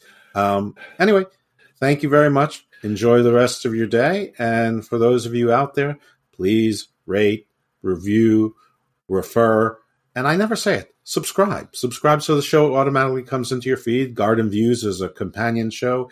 It's it's very different. It's more topical and sort of like things that you might see in the news or in the legal world or in the business world. But it's the same type of style and and you know for the most part the same uh, quality of guests. And uh, again, it's me trying to find out things I don't know about. Uh, that uh, I want to, and, and hopefully you do too. So this this week I'm recording with the gentleman who is an expert on Chat GPT, and that's very relevant. I've had uh, guests on cryptocurrency and uh, cybersecurity, but I've also guests on cannabis law and the moon and stuff like that. So uh, anyway, check those things out. And Garden Views tend to be a lot shorter than Garden of Doom. And listen, if you think these shows are too long, listen at speed one and a half or two. T- I listen to myself at two times speed. I, I find myself much easier to listen to. Anyway, I thank you all for listening. Please listen again. Please refer to your friends and colleagues. And once again, thank you to Jim Willis. It's always a pleasure. Thank you, Jeff. Appreciate it.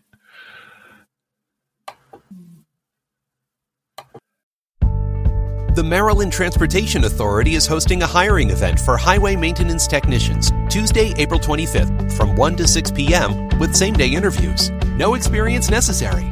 Benefits include health care, on the job training, tuition reimbursement, a great leave package, and more. Join us at the Fort McHenry Tunnel Maintenance Building at 4000 Leland Avenue in Baltimore. Learn more at mdta.maryland.gov. You belong at the MDTA.